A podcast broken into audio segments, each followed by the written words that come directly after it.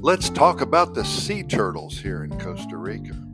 As you know, Costa Rica is known for its rich biodiversity, including several species of sea turtles that nest along its coastlines. Here's the four main species of sea turtles found in Costa Rica. The olive ridley sea turtle. Don't know how it got its name. It's the most abundant sea turtle species in this country. They are small to medium sized turtles, reaching about two feet in length and weighing around 100 pounds. Olive ridleys have an olive colored carapace, which is a shell. I hope I pronounced that right. and are known for their synchronized nesting behavior called arribadas, where thousands of females come ashore to lay eggs simultaneously. Major nesting sites for olive ridleys in Costa Rica, including Ostional, Nancite, and Playa Grande, green sea turtles, they're the largest of the hard shelled sea turtles and are named for their greenish, fat deposits. They can grow up to four feet in length, weigh around 500 pounds. Wow!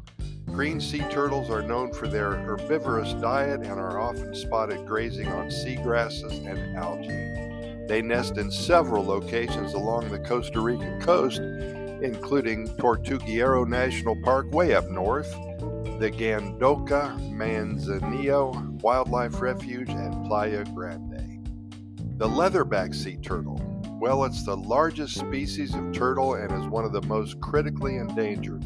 They can grow up to seven feet long and weigh almost 1,600 pounds. Wow, that's almost a ton. Leatherbacks have a unique leathery shell instead of a hard carapace which enables them to dive incredible depths in search of their jellyfish prey. Playa Grande and Gandoca Manzanillo Wildlife Refuge are important nesting sites for leatherbacks. The hawksbill sea turtle, they're known for their strikingly patterned shells, which have been highly sought after for their aesthetic value, leading to the critically endangered status. They have a narrow head and a beak like mouth, which allows them to feed on sponges and other invertebrates. Hawkbills nest in various locations in Costa Rica, including Tortuguero National Park and Cahuita National Park as well.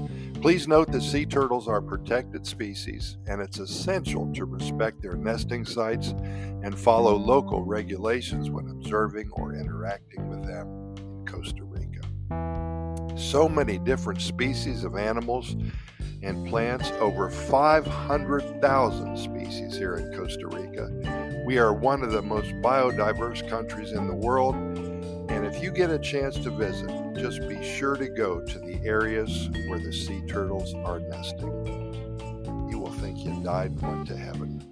But for now, Pura Vida, thanks for listening. We'll see you tomorrow.